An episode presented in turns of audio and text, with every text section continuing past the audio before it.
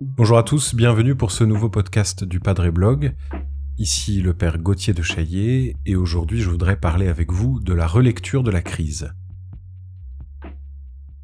Il ne s'agit pas de croire que la crise est derrière nous, évidemment, puisque nous sommes en plein dans la crise du coronavirus et que, évidemment, d'autres crises vont suivre. Notre monde a changé, notre monde va changer, il y a sans doute des drames devant nous, alors euh, on est bassiné dans les médias par tout ce qu'il y a de difficile, de compliqué, de douloureux à vivre, et ça ne risque pas de changer. Alors sans doute que vous voudriez que dans un podcast, euh, on vous parle de choses positives et, ce serait très bien de pouvoir euh, avoir de la légèreté, c'est vrai.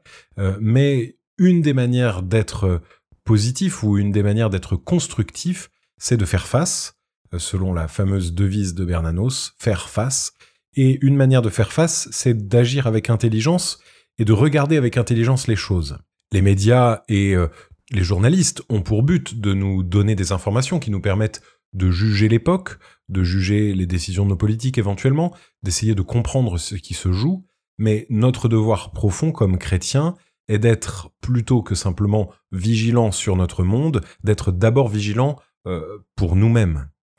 Donc nous vous proposons deux outils pour vivre une relecture des événements qui viennent de se produire pour nous, de ces quelques jours de confinement, euh, pour pouvoir progresser. La relecture est une vieille tradition chrétienne, une tradition d'introspection, mais qui n'est pas simplement un exercice psychologique.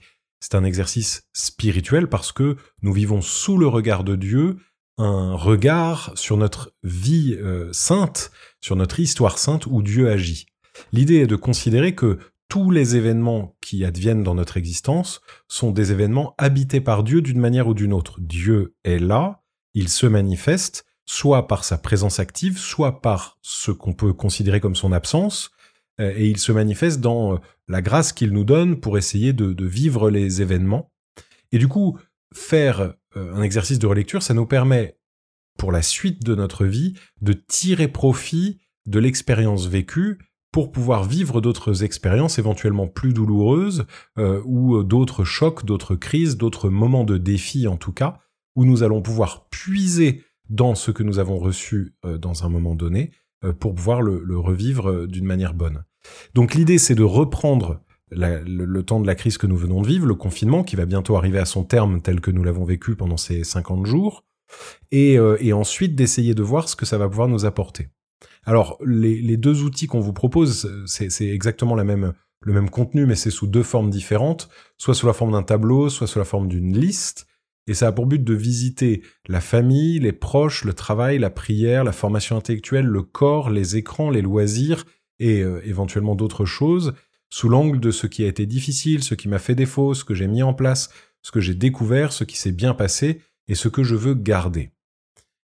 Le but de cet exercice n'est certainement pas de se culpabiliser ou de faire un bilan négatif en euh, disant que bah, on a tout raté. Parce qu'évidemment, sur beaucoup de ces points, nous aurons le sentiment d'être passés à côté des défis que nous nous étions fixés au début euh, de ce temps de confinement. Exactement comme pendant le carême, on peut très bien passer un carême en étant à côté de son carême, et du coup ne faire que le déplorer ensuite et euh, se, juger comme, médiocre et finalement ne pas avancer quoi le but de faire une relecture, c'est de regarder sous le regard de Dieu. Et donc, il ne faut pas en venir à de la culpabilité, mais plutôt à ce qu'on appelle de la contrition. La différence entre la culpabilité et la contrition, c'est que la culpabilité, elle est tournée contre soi, alors que la contrition, c'est une manière de se tourner vers Dieu, puisque dans la contrition, il y a la volonté d'être pardonné d'une part, l'assurance qu'on pourra être pardonné d'autre part, et enfin le ferme propos, c'est-à-dire la volonté ferme de ne pas recommencer. Et donc c'est une énergie vitale que la contrition, contrairement à la culpabilité qui enferme euh, et qui risque d'être stérile. Donc essayons de vivre une relecture, il faut prendre un peu de temps, être un peu seul, se mettre en retrait, c'est la logique de la retraite, regarder les événements, dans le secret les relire sous le regard de Dieu, dans une optique de progrès. Et si nous vivons ça maintenant, ça nous permettra dans la suite de nous sentir plus forts. Faisons l'effort de voir là où il y a eu de belles et bonnes choses. Il ne s'agit pas non plus de se mentir, il faut regarder avec lucidité là où sont nos fragilités pour l'avenir, mais là où nous avons eu euh, des, des, forces, eh bien il faut aussi puiser là dans l'avenir pour pouvoir résister. Parce que cette crise ne sera pas la seule de notre vie, elle ne sera même pas la seule de notre année. Soyons-en assez convaincus. Il faut être donc fort, prendre toutes les forces que nous pouvons pour pouvoir tenir bon. Merci d'avoir écouté ce petit podcast. Merci de continuer à nous suivre sur les réseaux sociaux. Le Padre Blog vous assure de notre prière en ces temps difficiles. Nous sommes là à vos côtés. Euh, abonnez-vous pour ne pas manquer nos prochains contenus. Et moi je vous dis à bientôt.